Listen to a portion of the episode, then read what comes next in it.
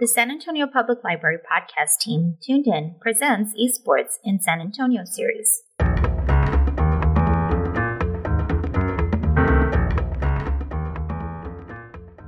Hello, everyone. This is Edward, the San Antonio Public Library Tuned In podcast team. Today, I have two representatives from the Esports Committee. We have Cassie and we have Gina. Hello. Our, our special guests today are representing Port SA and Geekdom. Charles, could you please introduce yourself? Yeah, of course. Thanks for having me, Edward. Uh, I'm Charles Woodin, CEO of Geekdom. Uh, been uh, part of Geekdom now for uh, just over three years and uh, excited to be a part of the podcast. Thank you. Thank you. And Constance, how about you? Yes, I'm Constance McCafferty, and I'm one of the crew chiefs here at Plus One Robotics. And last but not least, Will. And Will Garrett here. Um, I run cybersecurity development for Port San Antonio. For those of you who don't know, Port San Antonio is the former Kelly Air Force Base, a 1,900 acre property on the southwest side of town that's working to redevelop the former Air Force Base and build an applied technology campus. Glad to be here. Thank you. Thank you all for coming. Today, we want to continue our conversation. We had a panelist discussion regarding the future of esports and we want to sort of touch base on some topics we didn't weren't able to elaborate on. And my first question to you would be, what foundation is needed for San Antonio to be a viable esports community? What's the infrastructure we need? We talked about how it's possible that kids may not have the bandwidth, players may not have the bandwidth, they may not have the equipment. What do we need to make this available to our community to make San Antonio a contender in the esports arena? Um, I can jump in there, Edward. This is uh, Will Garrett. I think there's a lot of answers to that question in my mind. I think at, at one point, from a foundation standpoint, it is having a gaming community. And I think San Antonio actually already has a fairly substantial and large gaming community um, compared to other cities of our size, whether that's measured by people participating in gaming competitions, whether it's you know, household purchases of games. If you look at the stats for San Antonio, we have a sizable gaming community. Now, you mentioned two other components that I think um, some of us on this call and a broader group of community members are working to build, and that's the infrastructure and then kind of what I'd call the access. And on the infrastructure side, um, I think it's often why San Antonio gets overlooked is if you look at the number of, you know, LAN gaming cafes and places for gamers to go and compete, hold, you know, small hundred person competitions and have a place for networking amongst that community. We have some great standouts like LFG Cyber Cafe and other community members that have, you know, become hotspots for that community, but probably not enough when you look at the total size of the, the gaming community in San Antonio. I think a lot of us are working on how do we creatively, especially now during this pandemic time, how do we create ways for this community to interact? And once we're past this and more in a person to person area, how do we create places? I think either at Geekdom and Charles will talk about it or what we're doing at Port, physical places for this community to get together. Um, and then the third thing you mentioned, which, which is a big aspect in gaming, um, um, it's been said many times, frames win the game. And so that has to do with the hardware available to players, whether they're going PC based or console based gaming and the bandwidth they have. And that gets into a kind of what would be a deeper hole of San Antonio and a deeper conversation and bandwidth access and broadband capabilities and who in our community has that access. And so I think a lot of us in the broader tech community are working to figure out how do we ensure people that are passionate about gaming, whether that's making a run at being a professional gamer or whether that's using their skills and talents from gaming to transition that into an education and or a career. How do we make sure we offer them the opportunity to play on the best type of equipment with the fastest bandwidth available and level the playing field? I can talk more specifically to the port and what we're doing in a little bit, but I think overall from a foundation, we have the critical thing we can't build and that is the talent. It's here and there's a large gaming community. And I think a lot of us are focused on how do we build the right infrastructure, and ensure the bandwidth and capabilities are there to give every San Antonio that wants to participate in this the right opportunity, a level playing field with people around the world that are engaging space. Great answer. Thank you for that. Charles, would you like to chime in also? Yeah, I mean, I agree with everything Will just said. I think that those are really core pieces of the foundation that, that, uh, you know, we have some of them and, and, you know, with the work that Will and the port are doing, I think we're going to get some more, uh, with the, you know, esports arena that you guys are creating over there.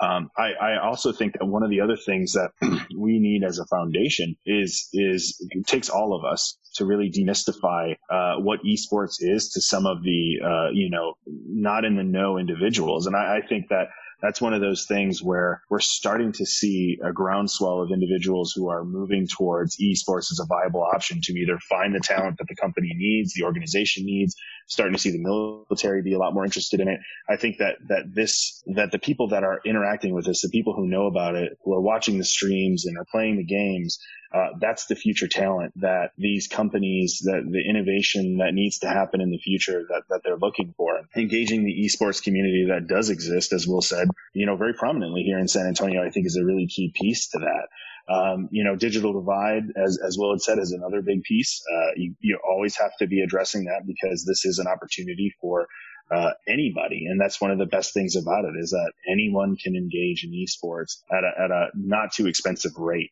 Um, and so I really think it's it's promotion, demystification for um, you know maybe some of the other companies or individuals who are looking into esports, and then it's also just outreach to uh, individuals who may not have that opportunity and trying to get them the opportunity. Um, you know, just excited that we're having these conversations, and and I think that that's a key piece. And once we're able to be more physically engaged, that's where you know Will and I think myself uh, come in to really assist and open up our spaces for these types of events and getting that bandwidth for that. Great answer, Constance would you like to add to that? Right. Um, so i am not entirely familiar with uh, the esports scene when I, uh, for San Antonio specifically. Um, I do know that I know that I would have enjoyed having that when I was much younger. Um, just being able to have access to some kind of, you know, better computer system, better internet connection. And I think there were a couple of um, cyber sports cafes that I had uh, passed on by and knowing that if I had just had those, I would have been able to just to have access to all that um, would have really kind of been a kind of enrichment, uh, even socially, just within the confines of the hobbies that I was trying to curate. Uh, I think that is kind of important to have. So if anything, that's something that we could look into expanding just to make ourselves, you know, more uh, on the market for that as far as the city of San Antonio. Yeah. You touch base on a on a perfect aspect of because because of COVID, and Gina and Cassie could agree with me, San Antonio Library, we have computers across the city. We have 30 locations have computers, and our computers are full of kids playing Minecraft, playing Roblox, or they're watching streamers. They're watching all these different things because, because we have the infrastructure. It's not great, but we do have the good opportunity to see sports, to play those sports. And now with COVID, because the shutdowns, they don't have the opportunity. And we have another panelist. We have Shenanigans and Texas Gaming Empire, and they offer the same things for their gaming cafes. But it's just we need to have more accessibility for these kids or these players to have the ability to be competitive in the field. That's why I think it's a big aspect of it because there's not a lot of awareness of it. And so that's why we came with the Central Library, with the esports committee to make the community aware of it. And we're happy that y'all are here to see how we can expand that awareness to get more people involved in it. So we really do appreciate that. No, and, I, am appreciative of what you guys are doing as well. I think I think that that's a key piece uh, to the foundation is having the availability and access to those things. I also think that uh, for us, it's identifying and engaging the the right crowd and letting them know about these resources. And I think that that's one of those things that we collectively as a group can do uh, better at, and letting them know like, hey, there are these amazing things happening at the port. There's amazing things happening all over the place. There's access in every library. Those types of things I think that we really need to collectively as a group push more towards because the next steps of the foundation are being built and, and, and we need to start illuminating that and shining a light and, and explaining it, uh, so that we can get more engagement. And I would add, oh, oh sorry, go for it. I was going to add to Charles you know, creating that awareness and expansion that that is happening in the library world when it comes to esports and the technology that goes along with esports um, because it's ever growing, it's ever expanding. You know, it's never at a point where it's at a standstill and you can catch up. so, you know, having a library organization provide that kind of emerging technology for free and open to the public is something that uh, many library organizations around the nation are looking into. Um, I want to say San Antonio is on the cusp of that, but the uh, closest library that I can give a perfect example of is uh, the Austin Public Library. They actually do have gaming console, uh, gaming PCs, personal computers that um, teens could use to play those really heavy graphic sort of, um, you know, RAM extensive games that a lot of the esports competitors uh, use to compete with. So, you know, we it, it is happening in the library community, in the library um, organization. It's just it's it's taking time to get there um, to create that kind of foundation. And I know uh, Will Will was going to add something um, so I'll let him go. No, and thank you. No, not at all. That was great, Cassie. I think I echo what Charles said in terms of I think all our general community appreciation for what the public library is doing and try to kind of push the boundaries of the traditional view of what a public library system can do and the, the value can add to the community. Um, but some of the uh, kind of the awareness that Charles was talking about and Edwards and talk, talking about is important. And really from the port side, it's probably the, uh, the angle on gaming or professional esports that excites us the most. And it, and it does talk to the infrastructure need and the bandwidth need and the availability and the awareness, but it's like any professional sport, you know, the top 1% are going to be able to actually make a living off of being a professional in that sport. Um, and if any of those listeners have been tracking esports, I mean, if you're one of the top 1%, you can make a great living. But I think the exciting thing for San Antonio, outside of fostering that top level professional gamer, is the alignment of those skill sets and whether that's in actually the playing the game type skill sets, whether that's developing the IP, the backbone, a lot of these engines. And it's that alignment of those skill sets of the talent to career opportunities. And whether that is the growing number of colleges and universities across the nation and some locally here in San Antonio that are developing esports programs, offering scholarships for those type of students and the way that those can create pathways into careers. Or if you just think about our driver industries, the military is a massive one one, whether that's on the healthcare side of the military, the cybersecurity, the aerospace side, and the defense industrial base that supports them are very strong and growing biotech industry. Um, and obviously we have plus one on the line, which is a shiny example, you know, worldwide, but definitely out of San Antonio of artificial intelligence embedded into robotics, manufacturing and supply chain logistics. All of those companies are looking for the type of talent that may sit there late at night with Edward and I and play Street Fighter 2 Um, and they're definitely looking for the type of talent that helps develop League of Legends, Call of Duty, and Fortnite, those type of back end, you know, the intellectual property side of gaming. And so the exciting point for us is how do we use gaming and kind of help be a part of, from the port perspective, how do we be a part of building the foundational blocks that Edward, you asked about initially, and then really show the alignment for the youth of San Antonio that gaming and the skill sets and the passion for that can lead to careers and there's an open-ended number of companies in San Antonio looking to connect with you. And that's what I think is really exciting for San Antonio. You see a lot of these industries, even within this last six months of a pandemic and you know, interesting economic times. We have a lot of industries that have been thriving within San Antonio. And those are the exact type of industries that are looking for this talent. And if we give them a place to go, we call attention to it. And that's what you all are doing so good with the Searson and the Public Library. We're excited about the kind of matchmaking, talent recruitment, retention that can happen from the youth of San Antonio. They're grown up and deciding where they want to start a career and what they want to pursue. And we want them to stay here and get jobs at some of these high tech companies. Well, I thank you for bringing that point because as you mentioned in the, the panel's discussion and US Robotics mentioned that it's hands on keyboard. That skill set that gamers have helps the cybersecurity, help the robotics industry, help all those high tech industries because they're able to adapt hands on keyboard to be efficient in their new jobs. Even though you might not be the top Street Fighter player, you might not be the League of Legends best player, you have the skill set that will make you viable in the career. And that's another thing you need to look at because everyone's not going to be Tom Brady, everyone's not going to be LeBron, but somebody can always be there to help LeBron, so be there to coach LeBron.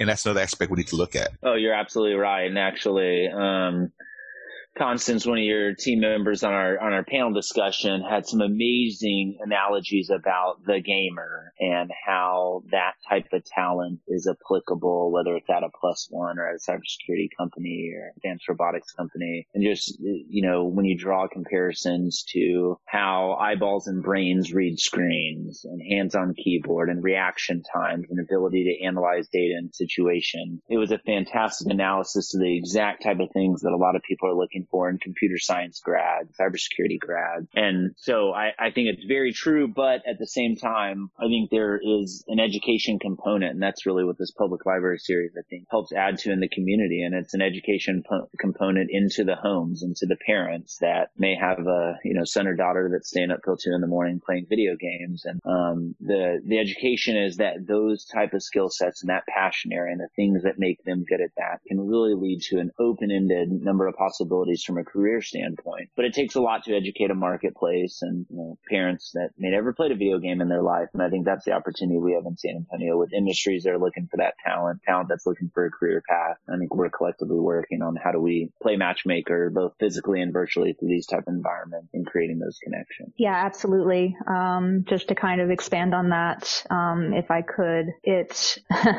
if I had known that my hobby for video gaming would have given me, you know, the option to have a job that I basically could just transfer the skills that I was learning out of a, like a hunger to have an exciting and fulfilling hobby, you know, like playing the PlayStation until the early wee hours of the morning, you know, when I'm supposed to be in bed as a kid, you know, if I had known that that would have been something in my future, you know, I probably would have played even more if I'm being honest, you know, and, uh, having, I won't even say, you know, the computer gamers are the ones that are going to be transferring the easiest, but as somebody who actually isn't a PC gamer, I'm actually more of a console side, you know, a controversial hot take but uh, it still applies. It absolutely still applies. So um, I think I'd like to think that I'm some kind of perhaps inspiration because uh, I actually don't have a background in any engineering or tech industry. I'm actually an English major, and so being able to be here at plus one as a crew chief and getting like this is my job. I get to tell the robot what to do, where to go, if it did a good job. You know, a lot of the, the requests that come through that I get as crew chief on my computer screen, it just wants to know, did I, did I do it right? And then I say yes and we move on to the next cycle letting kids and teens know that this is a possibility for them, that they get to just do this and make money off of that, I think is absolutely invaluable to know that their futures can be secure, knowing that they can have a hobby like this that yes, maybe their parents won't quite understand. Um, but for them to say, hey, you know, look at this girl Constance over at plus one down at Port Authority. This is what she gets to do. She doesn't even have an extensive background. You know, I worked at a couple gaming stores. If I'm being honest, I sold some video games games. You know, I know uh, that's kind of kind of what you do and you know you're working that part-time job in college and such but um this is what i get to do full time and i love every minute of it so uh, if I could spread that word through this podcast, that's that's all the better for it. Yeah, and if I could just reiterate, I, I think you're hitting the nail on the head, Constance, and, and Will. I think you brought up a good point. I think maybe one of the main audiences here are parents. You know, I mean, I think when when when I was growing up, and I'm sure it sounds like Constance, and I'm sure Will, you as well. Uh, we probably played. We don't play like the kids play now. Um, and, and the parents are probably harping on them the same way that they harped on me, uh, when I was playing. And, and there's a clear value to it now that needs to be highlighted for the parents to understand that this is a viable way to improve the talents that are needed for the careers that exist now and that will exist in the future. Uh, and I, and, you know, I, I, sit here and I think about the space, you know, geekdom that I, I have the luxury of, of, of helping lead here. And, and we've had, uh, a groundswell community community of, you know, LAN parties that have existed over the past nine years that we've been in existence. And, and the gaming has always been a part of this community. It's always a part of the technology and, and giving these, uh, parents and, and the younger kids the awareness that it exists. Everybody's doing it. And this is, this is how you get a pathway into it and access to it. Uh, um, that's, that's what we need to do. And, and that's, that's why I think what you guys are doing here is so powerful. So I have a question very specific to, for Constance. Um, I really enjoyed your response, Constance, because um, similar to you, I'm not a PC gamer. I am exclusively with consoles and I've been playing video games since I was a child. But for you, because you've done such a big change, um, being an English major and now being in, in, in the tech world, do you ever do any recruiting for, for jobs? And if you are a part of recruiting, do you bring that awareness? Do you come across young people or anyone looking for a job with your company that that may not may not be the ideal ideal fit, but you do know that their hobbies are well aligned with your company? So I have been. That's a good question, actually. I have been part of um, a bit of the hiring process here at Plus One to kind of at least screen the calls for when we're trying to take on new crew chiefs specifically, and for me to train them. Um, and yes, they may not be tech inclined, so to speak, but because we are trying to make this um, something pretty much anyone can pick up. We're trying to make this as intuitive as possible. You know, you have your computer screen, we've got our visual, we've got our audio cues, and anybody that can sit there and be trained for a day or two, you can tell right away whether they're picking it up or not.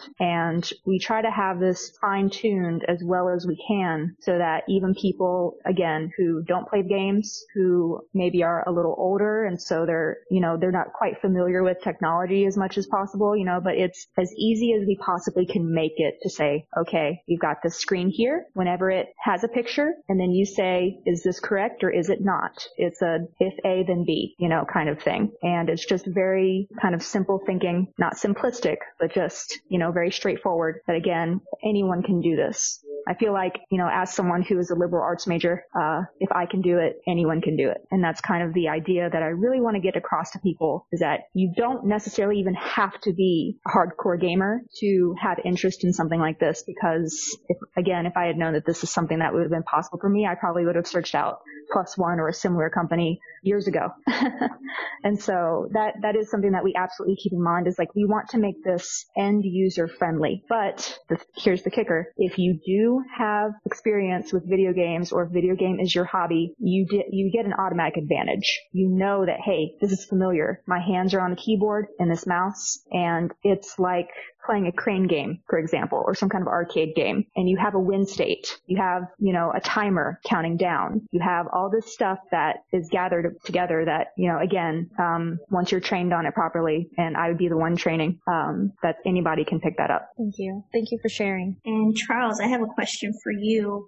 Um, during our podcast of, of the or podcast, during our video um, for the future of esports, we spoke to you with one of your colleagues, uh, Joyce, and we mentioned she she was very involved in creating and developing and um, recruiting a lot of people from San Antonio within the local esports community. Does Geekdom have anything upcoming or going on right now that people that are interested in esports or e- anything esports related would be interested in or um, you would like to talk about? Yeah, I mean, great, great point. Uh, I'll start by saying Joyce is just amazing. So glad to have her on our team. Uh, she was one of the, you know, big pieces. Uh, her and I worked pretty long, uh, on the idea of hosting a um, what is esports um, you know educational series to really help people understand uh, what's really happening here and we've seen some great success from that uh, we had plans, I would say pre-COVID, to ha- to host a handful of different tournaments from the space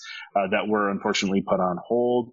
Uh, we did have a virtual LAN party that we participated in, our community participated in that I think just took place at the beginning of the month.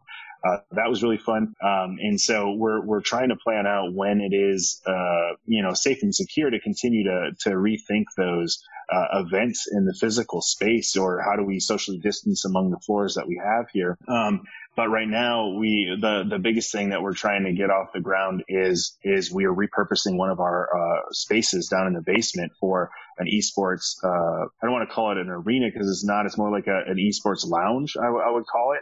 And so we've got some equipment where we, we started to put in there. We need to finalize. And then that would be a place where a handful of people could go in, uh, you know, play or train or whatever they really want to and just make it a part of their membership here where they have the ability to kind of engage in that space and make it as, you know, low friction as possible for, for them to participate. And, uh, I think it's something that's, you know, really needed right now. And, and, um, you know, as much as we can bring it to the forefront and, and offer it as, as an, as an option, I think is, is really what we want to do. And then I, I, think it's all also on us to continue to help the rest of the community understand, uh, the other great things that are happening in our city and, and how to get engaged. Um, so that, that's really our focus moving forward and, and, to continue to try to get some tournaments off the ground. I think that those are the best way to start getting awareness and excitement behind this. I know that the library, just like you, we were, we were initially planning these really big in-person events and then COVID-19 happened and we had to pivot. Are you seeing an easy transition from in-person to, you know, virtual um, setups for a lot of your, your events and programs? Yeah, I think, you know, just high level for us in general, we made a, we, you know, just as you said, we had to make a really quick pivot and we shifted all of our in-person workshops to virtual. We shifted our pitch competitions to virtual, all the things that Geekdom does on a day-to-day basis we've done.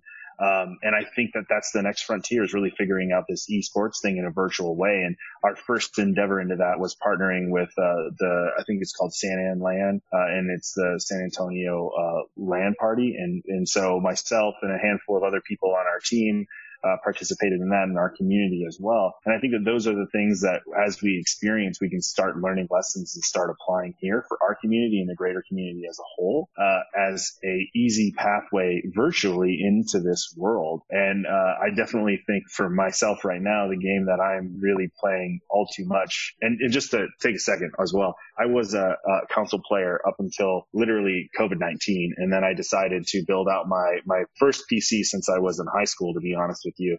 And, uh, since then I've been playing Warzone like crazy. So that's my game of choice at the moment. And I, uh, I'm just so into it. So I would love to try to host a tournament of sorts or something like that uh, that we could do virtually. And if you guys are interested, uh, you know, Constance or Will, let me know. Maybe we can get a joint effort going here. Is that Call of Duty Warzone?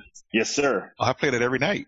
Uh, me too. We should uh, we should connect. Definitely. But I play on P- I mean, who, PS4. Who, who are we kidding? Edward's playing it right now, Charles. Actually, I'm not. Rick and Morty's on right now. Rick and Morty's on. It keeps well, me focused. It, well, Edward, there's no worry what what platform you play on. It has cross crossplay capability. Uh, we have a whole smattering of, of friends of mine, probably about eight or ten of us that play on a give every given night. And uh, there's a handful of PS4, there's a handful of PC, and a handful of Xbox that all play. So we can we can make it work. We're definitely gonna make it work. Definitely. Gina, you had a question? No, I asked mine already. But you had another one. I have a question, but I wanted to let everybody speak. Will Stephanie send us the link to the Innovation Center? Could you please talk about that? Yeah. Absolutely. We're really excited about launching um, what we kind of have referred to for the past 18 months as an Innovation Center on the Ports campus. And two weeks ago, our board uh, approved the financial package and final design build contract for this center. And so in a nutshell, it's a 130,000 square foot center designed in one part as an amenity um, and resource for our campus. And that's for the nearly 90 companies that employ somewhere over 14,000 people on the campus. And that's why the center has a full scale food and beverage facility with a food hall, uh, catering options for campus customers, but is co-located within the center. Kind of two com- key components. One is a technology arena and the other is a new home for the San Antonio Museum of Science and Technology and the tech transfer commercialization area uh, to really help you know the future plus ones of the world uh, launch and create cool companies on our campus. Um, and uh, adjacent to the food hall and technology arena itself will be a 24/7 LAN gaming center. And we say that, most people say, "Do you really mean 24/7?" And we actually do. Uh, by the nature of our customers on the campus, whether that's the aerospace customers, the Defense Department customers, a lot of those operations run 24/7, 365, and so we want to have access for conversation. You know, you, Edward, and Charles were just having about late night gaming and we want to make sure our customers can come in and sit down in front of the best hardware and have the best bandwidth and play video games if they want, whether that's three in the morning or three in the afternoon. And the technology arena is really exciting. Um,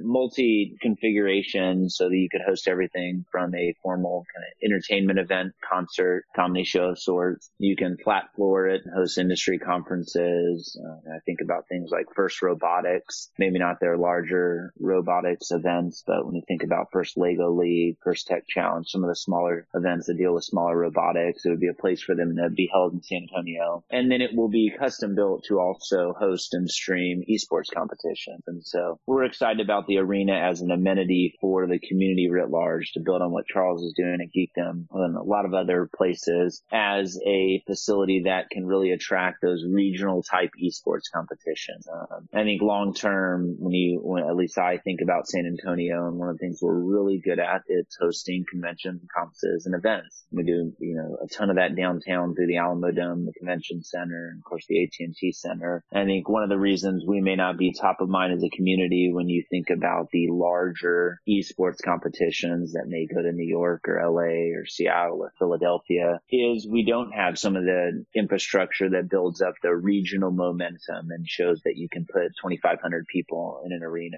to know, watch a Call of Duty you know, event. And so we're excited about that as a as a asset for the greater San Antonio region. Help us attract some of these events, kind of raise the profile of what I talked about earlier, the larger gaming community here. And then the entire center itself is, you know, our boss and CEO, Jim Perschbach, who if he were on this call, he'd chime in and say, well, he's a PC guy. Um, I'd probably side with Charles, um, Constance and talking more console based. Uh, but as a whole, it is a gathering point. It is a way to connect people to opportunity, connect education to talent, connect buyers and sellers. And how do we do that effectively is, you know, provide a place that that talent wants to be and those buyers can come and see emerging technology and the academic institutions can come and talk to parents and students about here are the pathways and the careers. And so we're very excited about the center. Um, I think one thing that gets lost a lot when you talk about, you know, esports, entertainment, a lot of things that have come out in the press releases and media around it is the real core mission is around talent and education and workforce development. It goes to the heart of what the port's mission is. That is both redeveloping former Kelly Air Force Base, which arguably over the last 20 years has been one of, if not the most successful base redevelopment in the nation. But it is how do we provide greater economic opportunity for, frankly, first and foremost, the geographic region around the port? How do we show middle schoolers and high schoolers and their parents that there's a path for them to go work at a Boeing, that there's a path for them to go work at a Northrop Grumman, or how do we showcase people like Erik Nieves um, and Sean at Plus One and what they've done with AI and robotics, or Roxanne Ramirez, Jesse Hernandez, CNF and IP Secure respectively, local homegrown talent um, that not necessarily grew up and were in the cybersecurity space, but now have amazingly competitive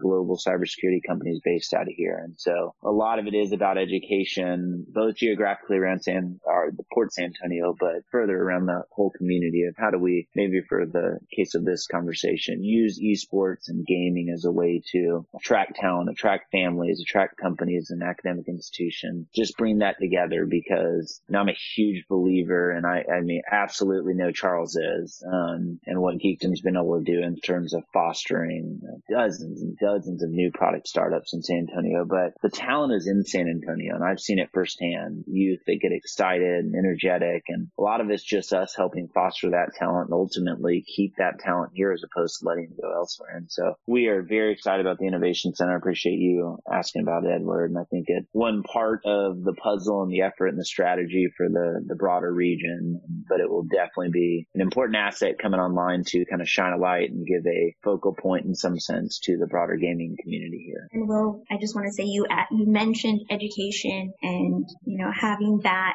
sort of environment to foster a lot of the growth for esports. That is one of our upcoming esport panelist topics, and we there are emerging esport high school level leagues that are developing here in San Antonio. We reached out to some schools and we were able to get a hold of um, high school students that have developed their own esports teams. Uh, we've been in regular talks with St. Mary's University, Texas A&M San Antonio, and so just getting all of those uh, people together and talking about like what they, you know, what they need for to recruit, you know, building that foundation, like Edward said, and expanding sort of the reach of esports here in San Antonio. So um, I like just to add that you mentioned uh, education, and we're right on the the cusp of of that panelist discussion it's a nice little segue. No, and that's and Cassie, I would just add, I think it's it's a great point, and you guys highlighting what's happening here locally, um,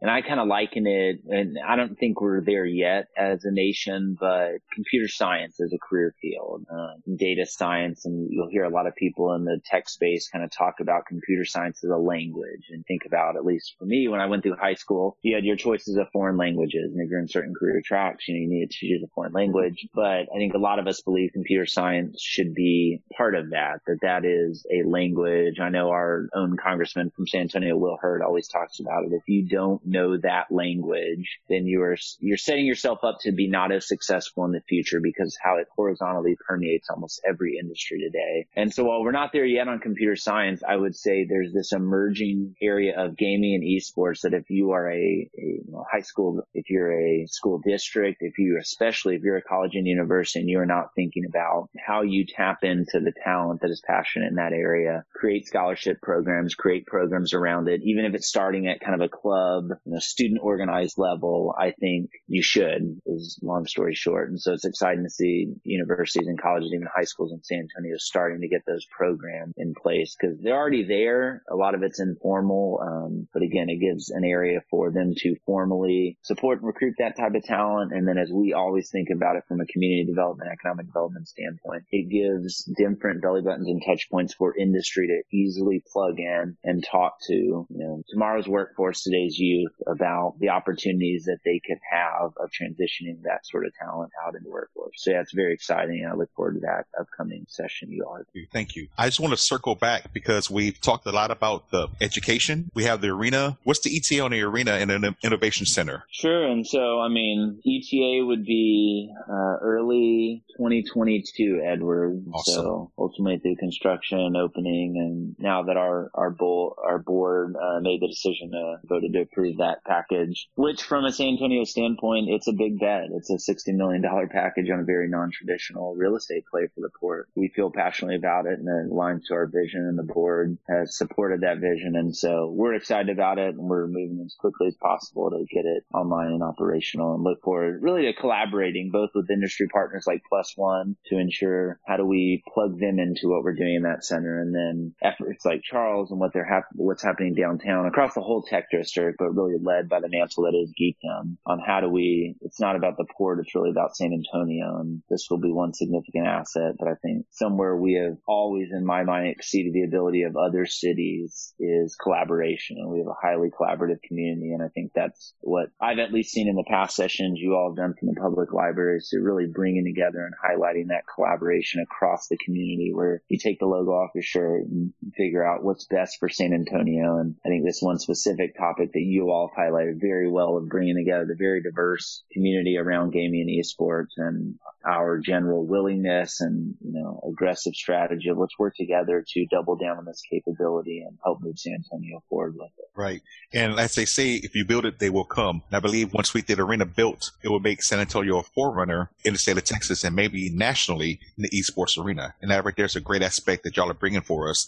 In the education aspect from Geekdom, it just brings a bigger collaboration. It makes us a much stronger base and community to be esports contender. Yeah, if I could Absolutely. Quick too. I, I sorry, well, go ahead. The one thing that I wanted to say is I, I think now that Will and, and team have announced and, and have a have an ETA, I think it's really time that we collaboratively as a community put focus on uh, the creation and support of a team uh, here in San Antonio. That uh, you know, I think the education endeavors are are a very key piece to that. But I think that we need to show what that next level looks like, and you know, finding the you know the FaZe Clan of San Antonio or the Houston Outlaws of San Antonio, and, and really like us collaboratively as a community promoting them, uh, showing people the, the route into it, and and I think that that's something that now that we know that we have this hub that that you know the port is creating, that we need to start fueling uh, a team that we can all get behind. Uh, that's you know a represent a, representation of our community, diverse, uh, you know, in, into a lot of different things, and I feel like that's that's really the next step uh, that we need to turn our focus to, knowing that uh, Will and team are doing their part. I think it's time for the rest of us to really get together and figure out uh, how we support and create a team. That's a great point. We all have to work together to build this community